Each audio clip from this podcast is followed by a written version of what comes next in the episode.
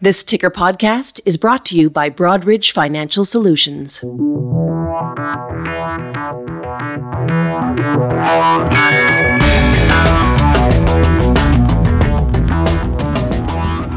Hi, everyone. Earlier this year, our atmosphere's concentration of CO2 once again hit an all time high. The greenhouse gas now registers at 416 parts per million. Considering that scientists say the maximum safe level of carbon dioxide to prevent catastrophic climate change is 350 ppm, it's hard to understate how bad this news is. Now, as humanity screws itself deeper and deeper into the era of climate crisis, two things are certain. First, our children won't inhabit the same world we do. And second, there's not much we can do about it. There will be more hurricanes, more floods, more disease, more mass migrations, and more climate caused corporate bankruptcies like that experienced by California's electric utility, PG&E. But that doesn't mean we can't do anything about it. Unlike yours truly, my guest today is an optimist, and I dare say just as much a pragmatist as well. Julie Gorte is Senior Vice President for Sustainable Investing for Impax Asset Management and Pax World Funds. Gorte believes we still have time to mitigate the situation. And she says, at last, some companies and markets are showing signs of waking up and smelling the coffee. Yet, for too many corporate boards, the issue still remains on the back burner, so to speak. I wanted to know why what it's going to take to get corporate boards to take global warming seriously. I bring a somewhat vague humanities and social studies background to the party. Julie Gorte is a PhD with a science pedigree and plenty of experience discussing risk with corporate directors. No worries, she has a lot more to say than me. And a little later in the show, we'll hear from Broadridge Financial Solutions Head of Corporate Issuer Strategy and Product Management, Kathy Conlon. Kathy will tell us about some of the ways companies can communicate they're responding to climate risk and other ESG issues. Now, here's my conversation with Julie Gorte.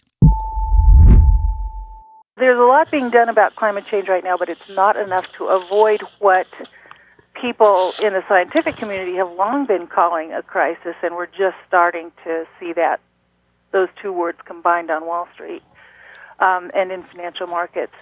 We so climate change we've known about it since the mid 1950s, but up until I would say the last five years, it hadn't really affected financial markets in mainstream financial markets very much.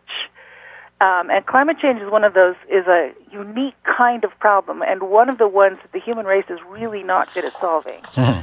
So, in order to solve this problem, is a long-term problem. The stuff that we put in the atmosphere will stay there for decades. In the case of methane, and millennia in the cases in the case of some of the exotic um, perfluorocarbons and you know at least hundred years when it comes to carbon dioxide. So the stuff that we put in the atmosphere is going to affect our descendants asking people to do something today that will not that is expensive, that won't pay off for decades to centuries, is not something the human race has ever really asked itself to do. And we're really bad at solving those kinds of problems. This is not a wolf at the door. This is termites in the basement. So it, and we don't usually call the termite company until somebody falls through the floor, and that's pretty much what's kind of happening right now. Now, the reason that the markets are getting more interested in it, they started in the early 2000s getting interested because of the climate treaty that was signed in Kyoto. The U.S. did not ratify it, but enough other um, countries did that it actually entered into force in like 2002 or 3 or something like that. Um, and so there was suddenly a price on carbon and carbon markets in many of the world's developed markets, and there was additional risk imposed on companies that were big emitters in those markets. So utilities uh, um, that really do the emitting, the fossil fuel companies aren't the hugest emitters on the planet. It's the people who burn the carbon that are, or burn the fossil fuels that are actually the big emitters. So utilities, number one. Mm-hmm. Um, materials number two, industrials number three, and or uh, sorry, energy number three, and fourth comes industrials, and everybody else is in the noise. So there was carbon risk, and we saw that starting to get priced on markets. So utilities in Europe that depended mainly on coal really had changes in their values. We've kind of adapted to those changes by now. The reason that the markets are getting more concerned about it is because of the other kind of risk, which is physical risk, which it doesn't matter if you emit nothing, you can still have climate risk. So you could have been a completely carbon neutral firm in Paradise, California two years ago, and you still would have gotten burned up. Um, companies that are that have infrastructure spread across the landscape, again, utilities, but big box stores, internet companies, the internet cables all go through a sort of fairly tight bottleneck on the East Coast that, if they are not moved, will mean that the internet cables will be underwater in something like 10 years. Mm. So anyone can have physical risk, and we're starting to see that. So we saw the damages after Hurricane Harvey and the you know the coastal storms. We're now starting to see damage estimates from the Australian fires. So insurance companies and reinsurance companies in particular are very aware of physical risk, floods, fires, drought, extreme uh, precipitation, coastal storms, and to some extent, an expanding landscape of um, diseases. So we're seeing encephalitis now in temperate latitudes, which we used to be just tropical and that's going to happen more and more. Yeah. So that was kind of a long answer. well, well, the, the, the point being, these risks are, are being felt now. Right. So we're starting to take take account of them now, a little. A little, yeah, exactly, a little. They're materializing now, but I mean, boards still aren't prioritizing them. That's uh, correct. You've been again, you've been in this business for twenty years. Um, how can boards get out in front of this, these issues, and how can we incentivize them to, you know, build a sustainably competent um, organization? Yeah, um, we're going to have to learn to think longer term, but um, I would suggest that instead of thinking it's either a short term problem or a long term problem, and believe me, financial markets are the most myopic markets in the world. For them, you know, for the typical sell side analyst, the long term is three years. For some of them, it's five years, but then it stops. You know, and everything else is the distant, misty future. The thing I would urge boards to start thinking of climate change as an indeterminate term problem. It could happen any time. You don't know when. We can't predict. You do know where the risks are growing. So you know that the probability of being affected by something like sea level rise is far greater if you're in New Jersey than if you're in Denver. Right? On the other hand, if you're in Denver, you need to worry about fire insurance or fire, and the cost of that are going up. So, knowing that the vulnerabilities are increasing and which vulnerabilities are increasing, and then thinking this could happen tomorrow, not hey, this is going to happen over the next century. We shouldn't worry about it. It's a long-term problem. That's the mindset we need to create. And something like PG&E. Um, is an right. example of what can happen if you ignore these risks. And, and it is a poster child. Can we can we dive into that? I mean, what what can boards learn from that? And I, I noticed that that you didn't invest in it. Um, what, what's right. the lessons from PG&E then for boards? Well, just being aware of physical risk and aware of your your vulnerability to that is something that people are waking up to if you know, we've been worried about climate for two decades. Mm. Um, in the sustainable investment business, we've been filing resolutions, shareholder resolutions related to climate for at least that long. Um, and up until three years ago, um, none of them even got close to passing. Not that passing is the only milestone to pay attention to. Companies can, you know, see these things as canaries in the mine and do something about them, or they can just say it didn't pass. We're not going to do anything tough you know, and then wait till something becomes a problem. But we're, I think that the the dawning realization that people are having is, you know, the first thing you have to do in any 10 step or 12 step program is admit that you have a problem. Then you start thinking, all right, what can we do about this? How can we, in most cases, it's going to be adapt, but in some places it's going to be preventive. And that's the PG&E lesson. So PG&E, what they didn't do was take really good care of their rights of way. And they have a lot of transmission lines strung across a lot of very fire prone territory that's getting drier and hotter. And that's every single climate model says that. Um, it is easy to think of a problem like that as being something that you'll solve when you have enough money to do it or you'll get to it at some point. It's always eternally on the middle burner. But if you contrast that with the other, I think it was like San Diego Gas and Electric, which made a very interesting counterpoint to PG&E. It's got the same, more or less, the same territory. Only if, only if anything, it's high, hotter and drier because it's further south. Um, and they have been doing a better job of taking care of their rights of way. If you are determined to be the source of ignition of a forest fire, you, the Forest Service or you know relevant agency can charge you with the bill for suppression, and that can run into the hundreds of millions of dollars as we've seen. And that is why PG&E had to declare bankruptcy. Um, so taking care of your rights of way is one of those things that you have to do in this new environment, not because it's you know it move it from the middle burner to the front burner. I mean, suddenly you know making sure that you're not vulnerable to those that kind of risk is no longer a well it's a when we can get to it problem it's an actually it's a now problem that sounds like a risk that um, it, it doesn't fit into the usual box ticking because uh, right. my understanding is that pg&e did tick all the boxes, all the right boxes, but you went a little bit further, unlike some maybe some other investors, and looked at this right of way issue and saw that it was a problem, and indeed it was. PG&E has a lot of pluses when it came to sustainability. They were diversifying into renewables, and they were doing it in part. That's just because they're in California, and California has a higher mandate um, for that. But they had a lot of pluses. It's just, you know, this kind of risk isn't something that hits you only if you're really bad on a lot of counts. It can hit anybody, no matter how good or bad they are.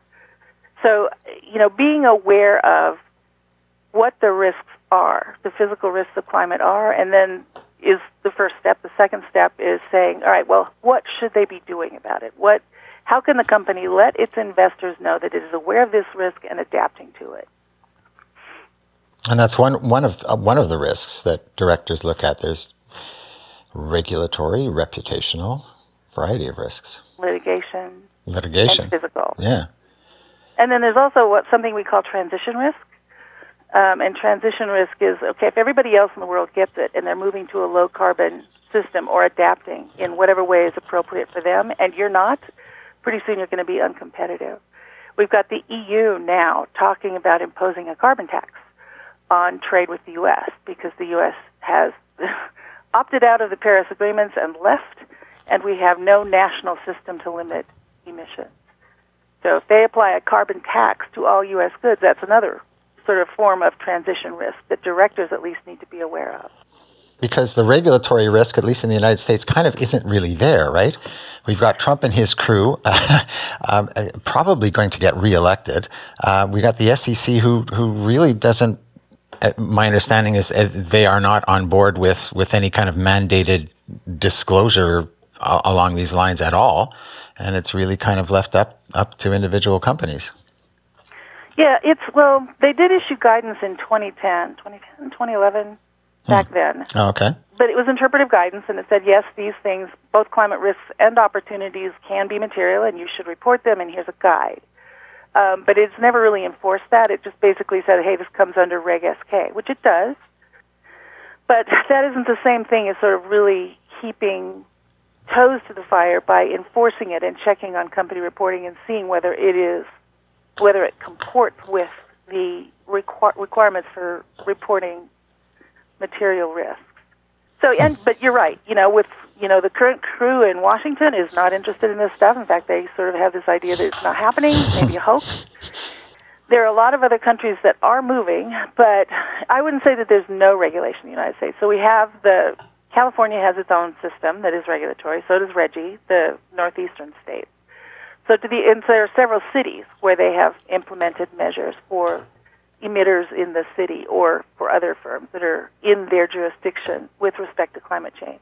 So it's, but right now it's more of a crazy quilt than sort of a national program. We do need a national program. Everybody does. Despite the fact that Europe is moving ahead and Asia, most of Asia, not China, but Japan and, you know, several others, Australia. Well, no, not Australia. They're Australia is basically well. Australia is more of a case study, right? They're, I mean, they're going out of business. I think they're just basically closing down. I think. Yeah, well, that's going to happen to a lot of folks. Let's be honest, right? So I don't. I think that climate is for many firms an existential risk. And fossil fuel producers, the the first one we've seen this happen to is coal. It's got one foot on the banana peel and the other in the grave. Hmm. Um, now, you know, that's not something that's going to happen. It's already happened. We're expect, you know, they've all impaired their assets. Yes, China is still using coal. Yes, India is still using coal, but there's a lot of pressure on both countries to to phase that out, and China is trying. But if your only markets are China and India, and they have their own, the reason they use coal is because they have coal. You know, so if you're a U.S. producer, you don't have very many options. Again, we're all swimming in the same pool here, and um, am I understanding you correctly? Uh, we're talking about sort of the barriers why, why in particular, U.S. companies really are kind of behind on this. Is uh, boards just well, they don't understand that it's now, it's happening now, I guess, and they and they don't really understand the connection to business risks. Right. I don't think they've been particularly forward looking, most of them, in thinking of physical risk. Usually you wait, you know, I mean, what I've seen is the companies will wait until something really big happens, like Sandy or Harvey or or like the fires, fire seasons in California. Not so much this year, but the two before that. And they'll say, "Hmm, we better we better get on the ball here." And that you know, you can still get ahead of it if that's all you do. There are you know, it's just because it hasn't happened yet doesn't mean it will happen tomorrow. It can, but it, you know, there's no guarantee. So there's a lot of room for companies to still act, to, to still take account of these risks and manage them, or at least disclose, you know, here's what we're looking at in terms of managing these risks. Starting somewhere is absolutely a priority. I'm going to I, I just to sort of take a, a devil's advocate approach here. Um, there's even pushback, you, you might argue. Yeah. Um, um, uh, there is money to be made uh, on so-called disaster capitalism, money to be made on the opposite, on on just letting the yeah. status quo continue going on the way it is. Uh, if everyone thinks, you know, like I do, that it's it's just going to get worse and worse, why not party it up while while things while things just go down the toilet, basically? Yeah. Yeah, no, that's a there's a lot of money to be made. You know, so there the divestment movement for the fossil fuel industry started in 2012 when Bill McKibben basically put that on the table. And at first, you know, there weren't that many adherents. Now you're seeing more and more of the big funds, pension funds, you know, and the like, um, say, all right, well, we're going to at least get out of coal. You know, that's that's a really easy place to start because right now it sucks as an investment anyway and it has for a while. Actually, the energy sector as a whole has underperformed the S&P 500 for more than a decade. So hmm. I think that's kind of woken a lot of people up to say, "Hey, this there we used to think of these as blue chip stocks. They're not looking that way anymore. We don't really see a path forward. This isn't temporary. The constraints." And, um, and these guys, as everyone knows, they're being subsidized, right? That they're being yeah. There's a yeah. There's a which is there's even, a fair amount of subsidy, yeah. Which makes that performance even more shocking, really. Like yeah. yeah, when you look at the tax breaks and tax credits and things that they have, you know, it's pretty shocking that governments are still doing that. I think there was a few years ago somebody in the World Bank or IF or somebody and you know estimated that it was the subsidy was to the tune of about 11 billion dollars wow. per day or something. Per day. It's, wow. it's huge globally. Huh. And an awful lot of that is, you know, Saudi Arabia. It's not just us, right? There's a lot of subsidies going on. I mean, the countries that really have the conundrum in front of them, think of Norway. Mm-hmm. Uh, the Norges Fund, their pension fund, is kind of, they are part of the most progressive group of companies on earth when it comes to thinking about climate change. Europe, the EU, they know that they need to do something. They've been working on it forever. They've all ratified the Kyoto Protocol. They are in the Paris Agreement. They nobody's actually meeting their their commitments to the Paris Agreement, which is sad. It's not just us. You know, we pulled out. Everybody else is falling behind in terms of what they committed to. But if you're, you know, one of your biggest firms for your whole country is an oil company operating in the North Sea, you know, and you suddenly say, "Hey, I'm going to divest," you're going to get a lot of blowback.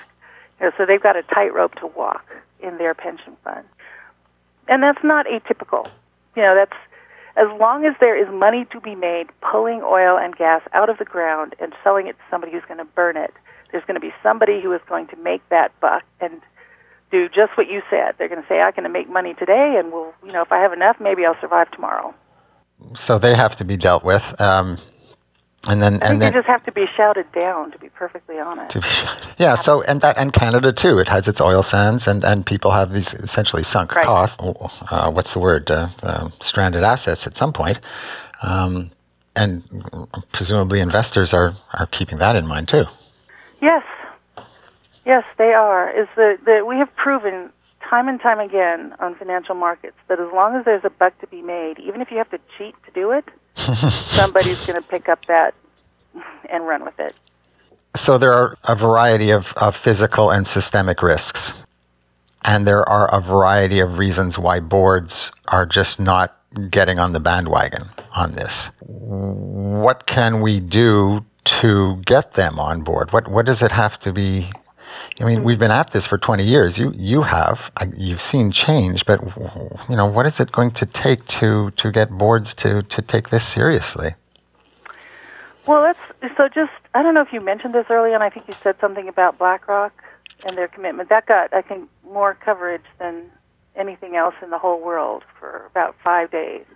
Larry Fink's letter saying that they're going to take climate risk seriously. Now, the divesting and getting out of things, that's probably only going to affect their actively managed funds, which is what 10% of their assets. Right.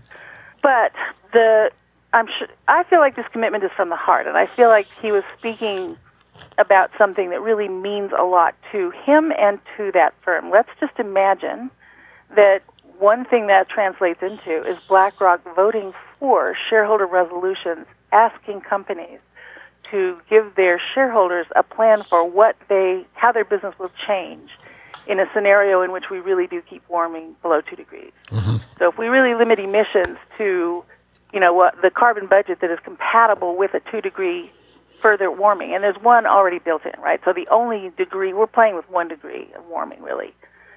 If we stop emitting tomorrow, the globe will be one degree warmer in a century. So if they started voting, ag- you know, for those shareholder resolutions instead of against them, that would get the attention of boards. It would get the attention of boards if Fidelity did that, if Vanguard did that, if American Funds did that.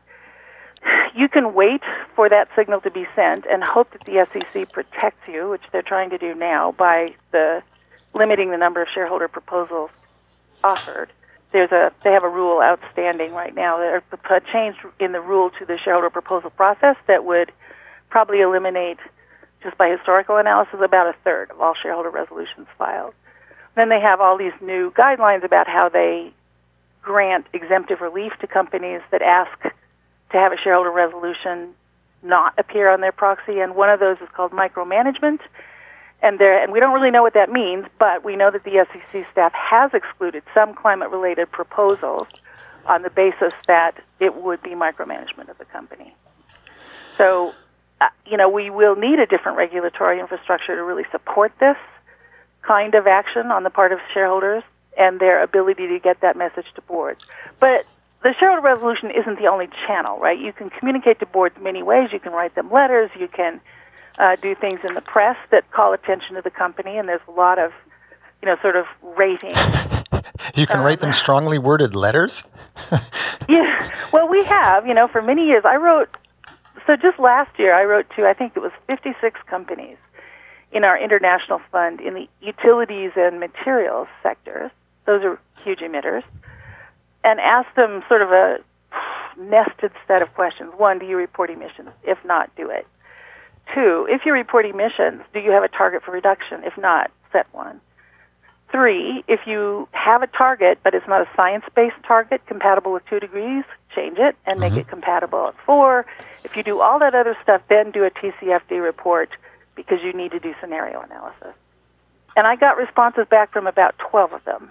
So even just one little investor like us writing letters to, you know, big global companies on a subject like that, especially now when it's got so much attention, you do get some responses. It's not is it universal? Is it what we would love to have? No, of course not. You know, we it's always hard to get the attention of the corporate community and the director community. They have a lot of things they need to do. It's not an easy job. But this is one they need to pay attention to. uh, engagement uh, is, is is the way to go. Is that is that what resonates with, with, with directors? And and along those lines, Julie, like I, would really like to get at the headspace of directors. What when you engage with them, what what resonates with them? What makes them go? Oh, okay. Uh, you know, there are all these risks. Um, uh, they've pointed them out. Um, is it the, the risk to their company? Is it the risk to their paycheck? Is it the risk to to uh, their reputation? What's the uh, you know is, is, what's the magic incantation that, that can get people to um, to really latch onto this? So the biggest, the best attention-getting device often is to say, "Hey, your competitors are doing this." okay. So one of the reasons that we often spend a lot of time in engaging with big companies is because they are bellwethers, and if they do something and they say, "All right, we're," what was the one that just did it? One of the European oil firms that said we need to be a tran- in transition to being a renewable energy company. It's like the first one, and I can't remember the name right now. but you know, if if one of the big, if it's not an oil major, I don't think, but if one of the majors did that, and I, you know, so there's a there's a sort of bellwether effect from the big firms. Another thing I think that directors need to pay attention to is that the credit rating agencies are hmm. all really getting interested in climate risk. S&P has published some stuff that shows that they think 60% of the S&P 500 is facing physical climate risk um, they wrote a report a couple years ago saying that there were I don't remember what percent it was small, but it was like 18% or something like that of companies that actually reported impacts in their financials from climate change in the previous year, which is, you know, I mean, if this is one of those, if you don't think this can happen to you, look at who all it has paid attention to.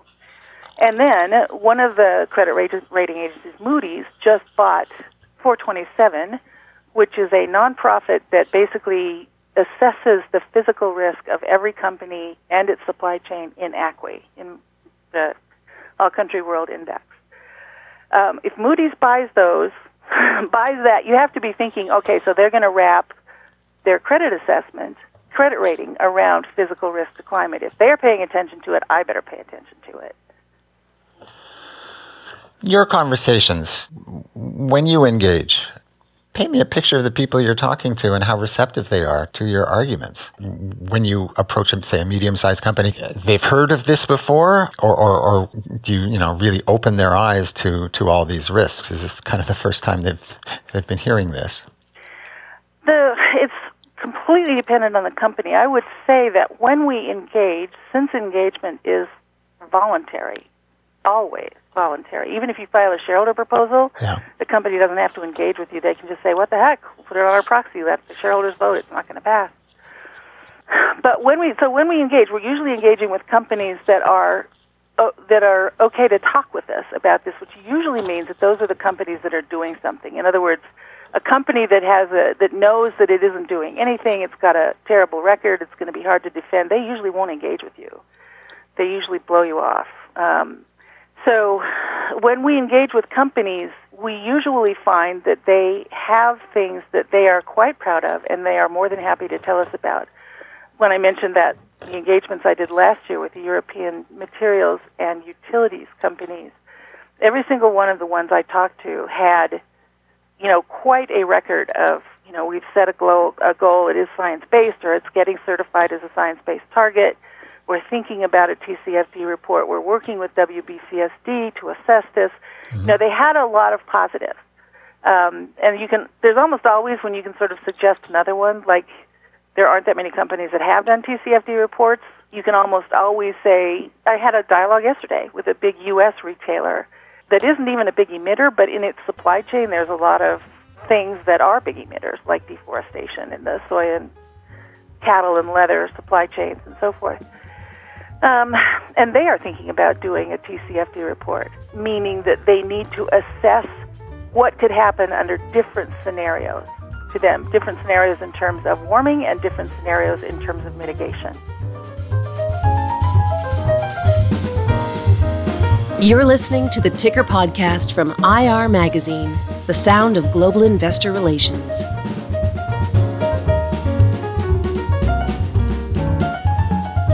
Just wanted to jump in here. You've heard Julie Gorte mention the TCFD a few times now. That is, of course, the Task Force on Climate Related Financial Disclosures. In 2017, the TCFD issued a detailed set of voluntary guidelines meant to help companies give investors better information about the potential financial impacts of a warming climate. In a recent Ticker podcast, I spoke with Richard Mahoney. He led an update survey looking into how much progress U.S. companies have made implementing TCFD recommendations. One might quibble, but the upshot being not much. Yet. One of the challenges uncovered by the survey was coming to grips with a recommendation on supplying investors with analytical tools, including scenario modeling.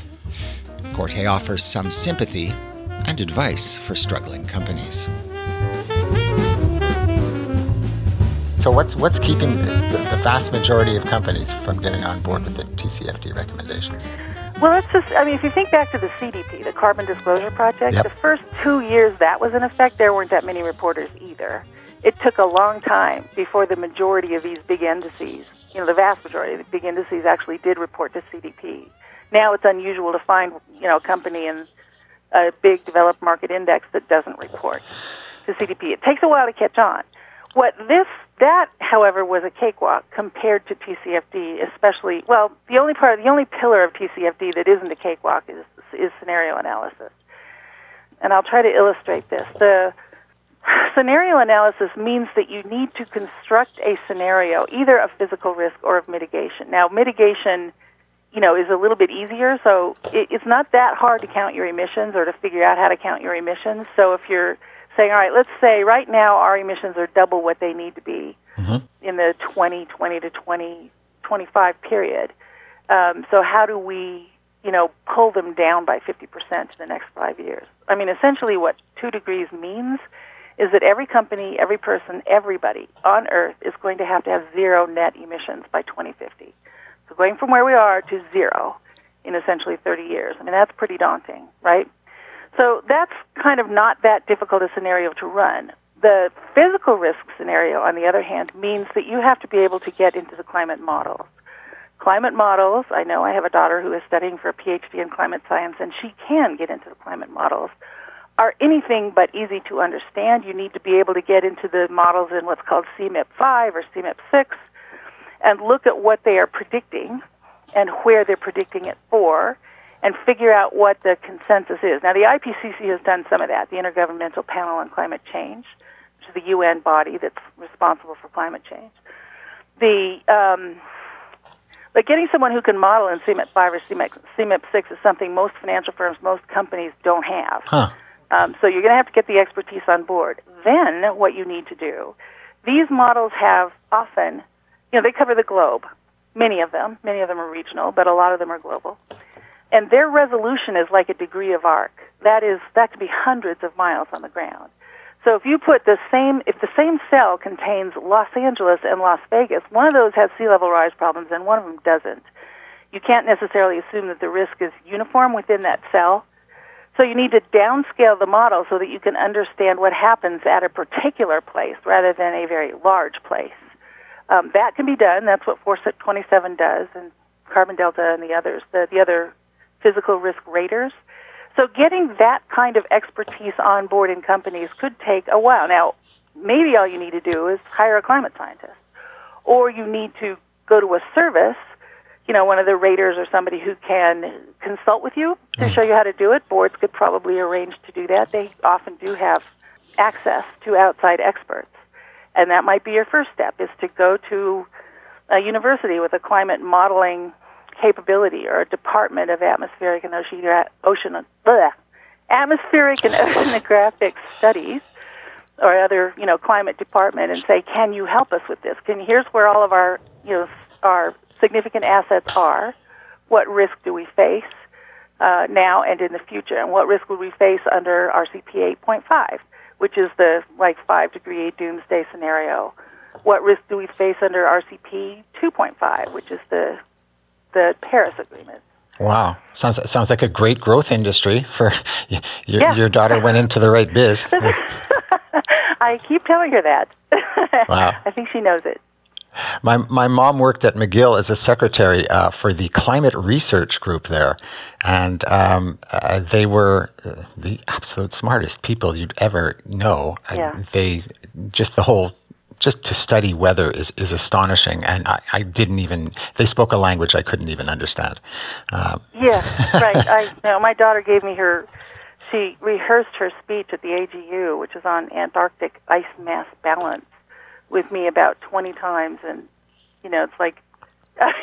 so I now know more about Atlantic or Antarctic ice mass balance than you know than the normal person. I don't know I don't know compared that. to her. Yeah. you know, but here's what I do know: if we lose the continental ice in Antarctica, that's 200 feet of sea level rise. Think about what that would do. I mean, there are most of the world's stock markets are less than 200 feet above sea level. I mean, this is going to make the term underwater have new meaning on stock markets. Uh, what's the uh, outlook for that? Was that 100 years away or 200 years away? Or do... You know, we don't really know. I mean, Okay. we know, we pretty much know, I think, that it's not 100 years away. That's, I mean, it's more than that, right? So ice, that kind of ice melts very slowly. but every time we go back and check on it, and I, there are two places you really care about, right? So Greenland is 20 feet and Antarctica is 200 feet as sea level rise, and everything else is, you know, feet or inches, but a lot less. Um, so the ice in Greenland, I think there was a recent paper in one of the nature journals or some scientific journal that said that the ice is melting six times faster than we thought. Um, there are the BBC just did a series on you know we we visited the Thwaites Glacier in Antarctica, which is one of the most vulnerable to sea level rise because even a one degree warming in the ocean that touches the head of the glacier is enough to really get melting going in a big way. So are we talking a couple centuries or one century or two? You know, we don't know, right? We that's one of the least well understood parts of the climate scenario prediction business. Um, but knowing how important it is and with all the interest in it, I think it's becoming, it's fast becoming one of the best studied areas, and we're going to know a lot more about it soon. But even think about it this way, like even if it were 200 years, and that was one foot a year, you know, when I was working in Portsmouth, New Hampshire, the walk I took at lunchtime, you know, I could point out to you the number of houses that were going to have permanent surrounding by water with one foot of sea level rise. So, a- a- and just, just to circle back, then one thing boards could do would be not just to hire people like your daughter as a consultants, but they'd be on the board themselves, right? That would be Yeah, there now Exxon put a climate scientist or a climate expert on the board. Putting, you know, is that enough? I don't know. I mean, in order you can put somebody on the board and then not listen to them, and they will have zero impact. If you put somebody on the board that you do listen to, um, great. What's even better is to put more than one person on the board on a critical issue. I mean, one voice. You know, if it's if you're having one person that's there to represent her whole gender or his whole sexual preference or hmm. the field of climate risk and then the you know everybody else is sort of the old mindset it's not going to help much you you know putting somebody on the board is a great step but you have to put somebody on the board along with the commitment that you're going to listen to them and they are going to have resources Pardon my ignorance. Are there are there are there any boards now that have committees, say the climate change committee, kind of along with the audit committee or the artificial intelligence sort of committee?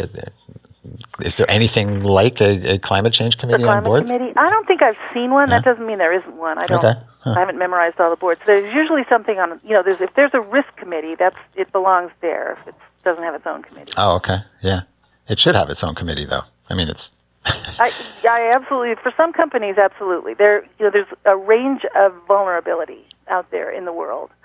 and interestingly enough, this is one of the things I learned when I talked to some of the people at one of the climate raters, the Physical Risk Rating Association uh, organizations. Um, they said the industry with actually the most physical risk is the semiconductor industry. If you were just looking at risk, the risk map based on what you know about the emitters, you would never ever predict that right? So if just knowing that to start with, if you're the member of the board of a big semiconductor company, it's kind of like, all right, where the hell is that risk coming from, and what can I do about it? Why is it a risk for semiconductors? Because of where their supply chain is and how vulnerable it is to some of the impacts of climate change. A lot of it's in Asia, and there are some various kinds of physical risks. Well, we've seen this before, right? So if there's like one or two semi or um, silicon foundries in the world and they're close to sea level, you have to worry. Huh. Okay. Well, yeah, that would make sense. Sure. If there anything close to sea level is, is, is, is an issue for sure. Right.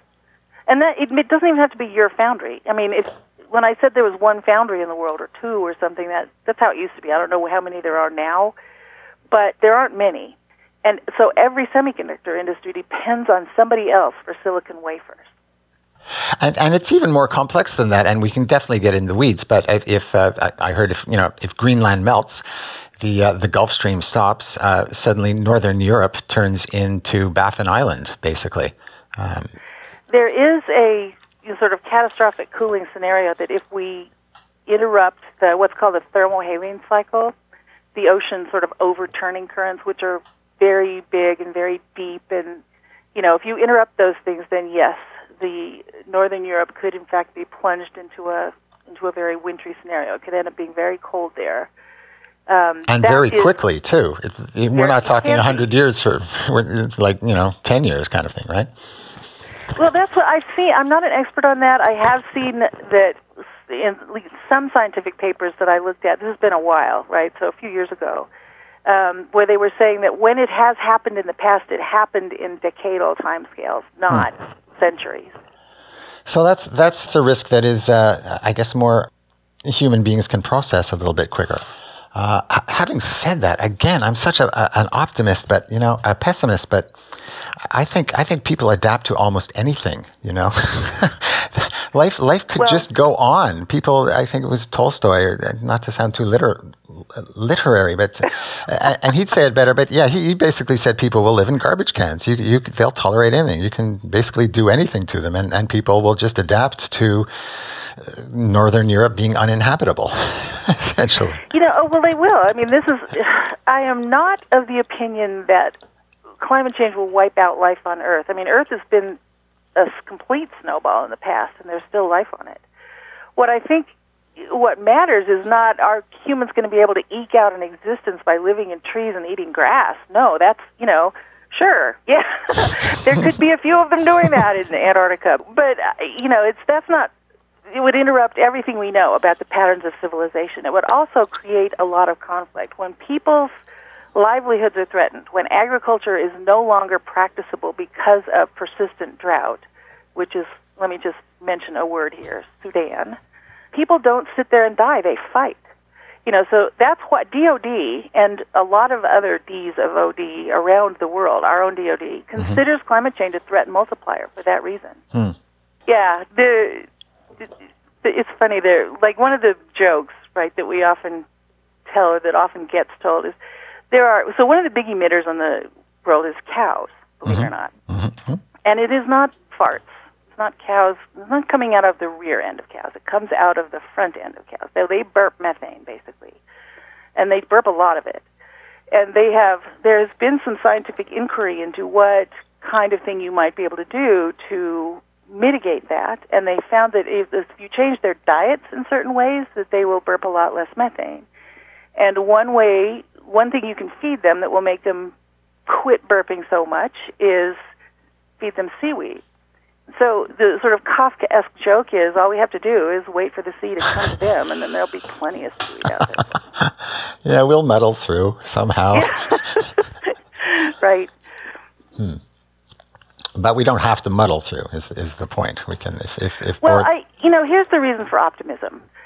Um, there is a lot going on now. We have a coalition of companies called We Are Still In that is still committed to reducing, uh, to mitigating climate change. This was the last year in the United States. There were more companies. I think I just saw this on Bloomberg New Energy Finance. There was this record set in the, the amount of uh, renewables purchases by big companies. You're seeing big companies like Amazon and Apple and you know, a lot of the other ones powering their uh, server farms, which are quite energy intensive, with renewable energy. So there's a lot going on. The reason to be optimistic is because the more bad stuff happens, the more it's going to be tough to be a climate denier, and the more likely it is that we will take action. Every single bit of action we take to reduce emissions is going to help in the long run. It is, yes, you know, four degrees is catastrophic, but it's not as bad as five. three degrees is, is terrible, but it's not as bad as two. Whatever we do to reduce emissions will help. I mean, it's not like there's a dividing line between the world we know and the one we wish we, you know, the the one that is a catastrophe. I mean, yes, we've drawn a line at two degrees, but it is like most lines in this business, arbitrary. Now, the point is, anything you do to mitigate will keep somebody's great, great, great grandchildren, give them a little bit more of a fighting chance than they have if we do nothing. And that's someone's great great grandchildren. Uh, something I don't even give the slightest thought to. I, as I think you, you touched on earlier, humans aren't very good about thinking uh, in, in time scales like that. Uh, again, I think the way that this is going to resonate with directors and, and corporate decision makers is their children, their current children. I, I, I, frankly think you have to. I have a theory. You have to go right to their families. I think you have to have their spouses go full Lysistrata on them, and I think you have to have their sons and daughters just just give them, you know, just dirty looks, and, and that that's oh, that's the way. you are the first person who's raised Lysistrata in a podcast that I know of in my entire life. Well done. It's it's a technique. Yes, no, I think it really does help, and there there actually has been some academic work done showing that CEOs are more likely to engage in sustainability initiatives if they have daughters. Ah. Apparently, sons are not quite as conscious inducing, inducing as daughters are. Interesting. Yeah. But yes, families are important. I mean, this has to be personal. It has to be about us, right, and things that we care about. If you only care about money, you're going to buy Saudi Aramco and let future generations go down the tubes, that's their problem. And right now, and I, I think talking about the bottom line, I'm sorry if I cut you off, but um, no, um, really right now, I don't know if they're, to what extent paychecks for management and, and directors are linked to to goals in this area. It is getting more popular. It is not prevalent. Usually, when there are links to sustainability goals, like say diversity or mitigation or something like that, they're usually linked to a small enough proportion of the executive's paycheck that it's, you know, maybe a marginal incentive at uh-huh. best. Yeah. Um, we haven't seen like the okay, you get 10 million stock options if you meet your science-based targets. I've never seen that. Well, isn't that something? It'll usually be about a bonus or something like that. Is that something you could see on a proxy, or is that something you at PAX would push? I mean, that sounds uh, like a good idea. We yeah, we've definitely raised it. It's been raised a lot by organizations like Ceres, for example, the Boston nonprofit that works with investors and companies on environmental and other sustainability issues. So, you know, there's more awareness of it. I think executive comp itself is something that is tough to fix. Um, we, you know, the executives take more and more of the company's earnings every year, and there doesn't seem to be any way of kind of stemming it. Um, and even though investors new, now do in the U.S. and a few other places have the right to vote on executive comp plans at mm-hmm. least every three years, sometimes every every year, sometimes every two years, depends on what schedule you're on or you choose. The vast majority of those things get passed. Yeah, but are they are they predicated specifically on achieving no, climate change goals? No. Yeah, yeah. And so what you get to vote on is the whole plan, is the whole compensation plan for the mm. named executive officers and that's everything. You know, that's all about do you what are your goals? Are they linked to performance? You know, what are the you know the uh, what do I call it? incentive um, compensation, and what is that linked to? I mean, there's the whole thing, the whole nine yards. So yeah, there I think there's some scope there, you know, for more to be done. There's another player who could get involved in all of this that could actually create some impact, although I'm not and we're starting to see this, not here, so well, a little bit here, and that's the Fed. So the you know we talked about the fact that no isn't isn't necessarily going to wipe out humans, but it will wipe out economies, or no, could wipe out you know civilization as we know it. Um, that becomes the domain of the Fed. They're the only the central banks are really the only institutions in com- com- countries that are there to deal with systemic risk. and there's starting to be more and more awareness among central banks that climate change is, in fact, a systemic risk that could overturn whole economies, and they're starting to have more action on it. The leader at this point is the Bank of England with Mark Carney. Right. Bank of France is also in, you know, got some skin in the game. And there was recently there was a conference back in December, I want to say, or maybe November, at the San Francisco Fed, specifically on the threats to economic stability from climate change. And those papers are online. Wow, worth looking at. They must be chilling, right? Yes, this is all chilling. You have to sort of have a strong. If you have a healthy gag reflex, you're going to have a lot of. You're going to be throwing up a lot, right? But so, so, so they're they're a they're a, a node for change too. The Fed, they, they're yeah. People listen to them possibly more than people listen to say investors. Well, I you know it's not so much any one actor that's going to change it. We all have a stone to bring to the edifice. So ordinary bankers, you know, there's a move afoot to get ordinary, normal, everyday banks to stop providing mm-hmm. debt capital to coal producers or fossil fuel producers. I know. There's I spoke a, to people at BNP Paribas, and they're uh, kind of flying that flag, leading exactly. that. Yeah. They're mostly European, of course, at this point, naturally. Um, there's an unfriend coal movement that is trying to get insurance companies to stop insuring coal producers, oh. which could also have a huge impact. There are, you know, ordinary citizens. There are lots of things you could do. You could go vegan for January. You could cut a little bit more meat out of your diet. You could, you know, there's all kinds of transportation options. You know, I just I bought an EV. It's great. I hate to tell you, we just bought a Volkswagen last year.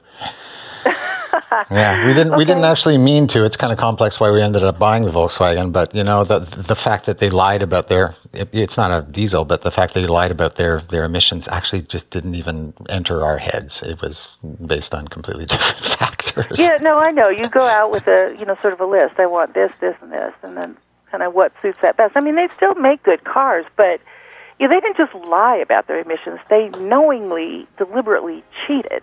Yeah. You know, so it wasn't just, hey, our emissions are a little higher, let's not tell anyone. It's like, let's cheat the system, you know, which is, I don't know, that's a degree of malfeasance that sort of surpasses everyday normal fraud. But and yet they're you know, not. They're still getting pats on the head from guys like me. I'm still buying their damn cars. yeah, no, I I get it. I do. I mean, I'm I just I bought a Chevy Bolt. You know, am I fond of everything GM does? No. You know, but that's a good car. Yeah, I like my car too. Oh.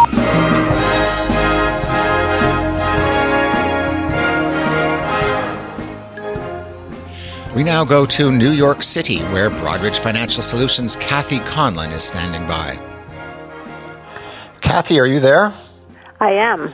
I have really enjoyed listening to this conversation. I've, I just, it's amazing. So. Well, uh, so, hopefully, our listeners are internalizing these issues. Um, now, so how does Broadridge fit into all that? You know, as we think about the things that Julie talked about, I think one of the things what we're trying to help companies with is how a, how a company can leverage what they're already doing to showcase what they're doing around um, climate and other issues. So, uh, you know, how do they show their brand and you know to their stakeholders including their shareholders mm-hmm. what they're doing around these issues and so they have all these opportunities to to get their message you know whatever their message is uh, you know recognize number one that they have to identify the risks and opportunities around climate and all the other ESG issues.